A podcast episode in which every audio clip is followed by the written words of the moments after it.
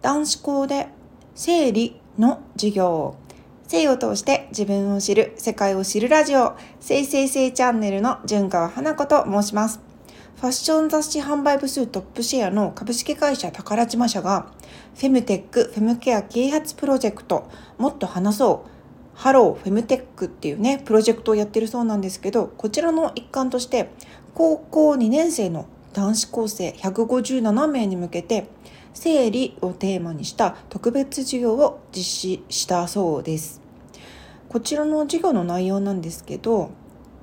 あの生理の仕組みとか PMS 月経前症候群っていうね PMS と呼ばれるものの解説のほか生理用品の現物を配って実際にねこう触ってみたり手に取ってもらう時間をあの設けたりしてあの生徒さんに事前に実施した生理や避妊性感染症にまつわる Q&A シートの答え合わせを実施したっていうねことなんですがあの高校生って言ったらまあ多感な時期ですよね。しかも男子校でこれをやるってめちゃくちゃいい取り組みじゃないですか。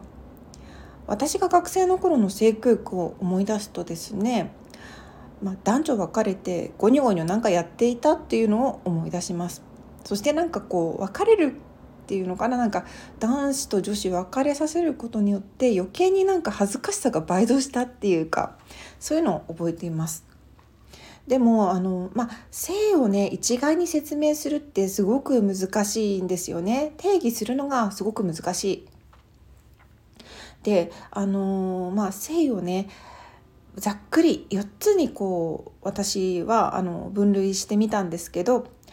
女性とか男性とかそういった生物学的な性これをセックスっていうふうに呼びます。そして一般的な女らしさとか男らしさそういった社会的文化的な生物性別これをジェンダーそしてあの心の性あのこれをねまああのジェンダーアイデンティティ、えー、性的な思考を指すセクシャルオリエンテーションをねこの4つに分類できるのかななんて思っています。まあ、他にもたくさん性って言ってもいろんなことが言えるので、うん、あの本当にね難しいんですよねあのこう説明するのって。なんだけどこういうふうに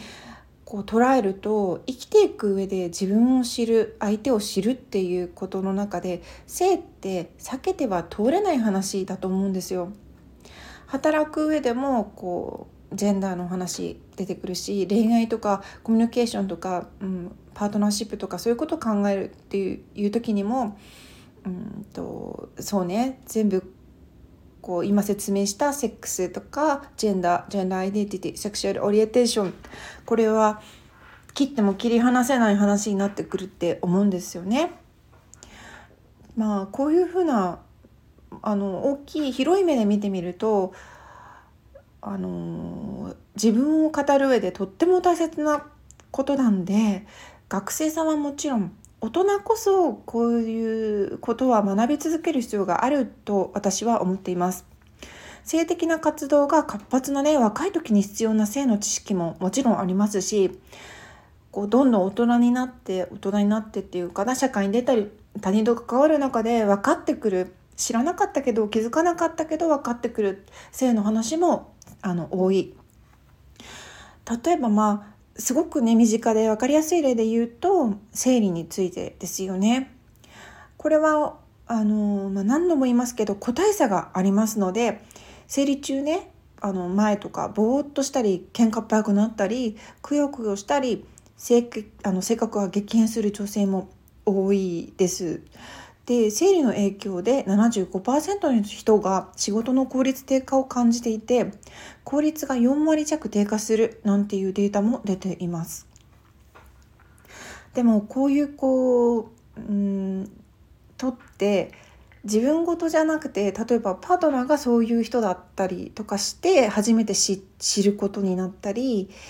うんその人を通じて自分を知ることにもなるから年齢によっても生理の影響が出る出たり逆にそれがだんだん収まってきたりとか本当に違ってくるのでうん、面白いんですけどあとそうねあの一般的な女らしさとか男らしさとかそういったさっきねあの説明した社会的文化的な性別ジェンダーによって苦しめられているのは女性だけじゃなくて男性も多いって思うんですよね。男はあの男性はね女性をエスコートするべきとかたくましくマッチョであるべきだとかね強くあらねばとか弱音を吐いちゃいけないとかあのこういう発想ってあの狩猟時代とかねあの狩りをしていた時代なら女性より筋肉が体力がある男性が狩りに出て獲物を捕まえてくる。すなわち稼いでくる必要が、うん、必要というかまあそれがねあの特質的に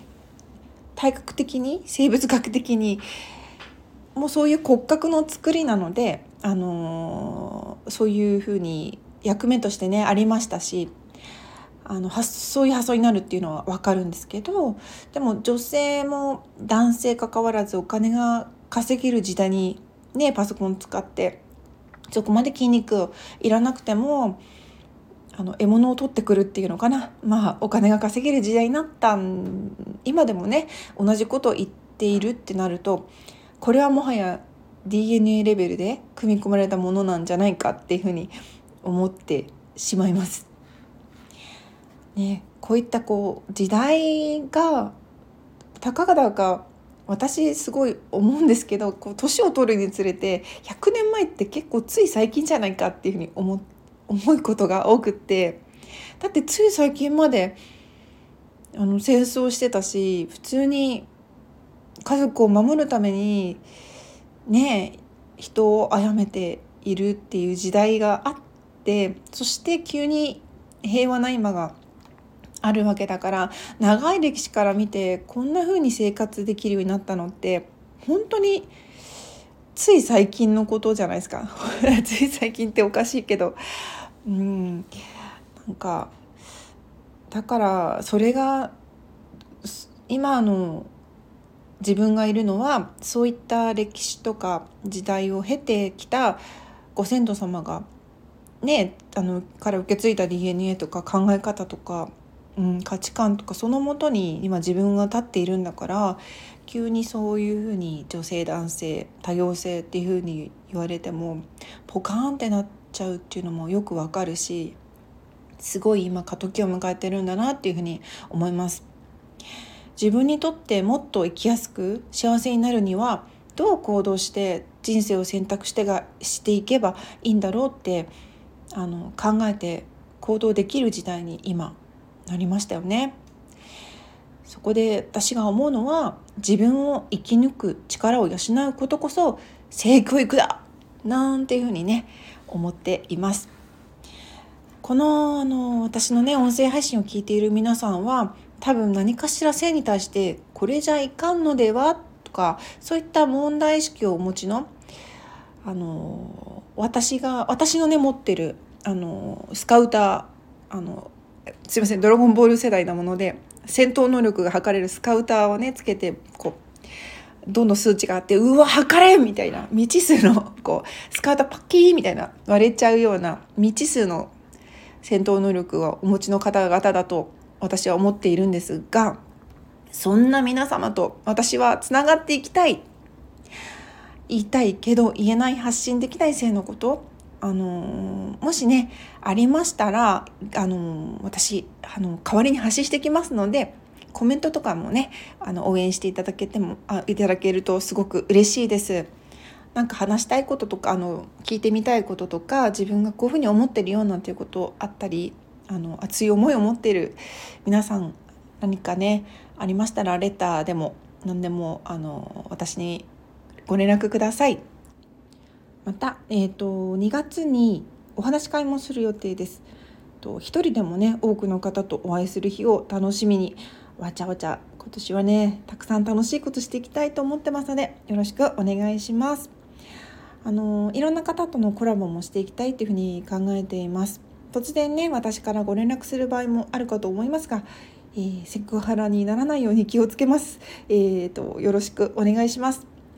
もちろん私とおしゃべりしてみたいクリエイター発信者の方がいたら是非ご連絡ください。何か楽しいことしていきましょう。ここまで聞いていただきありがとうございます。純川花子でした。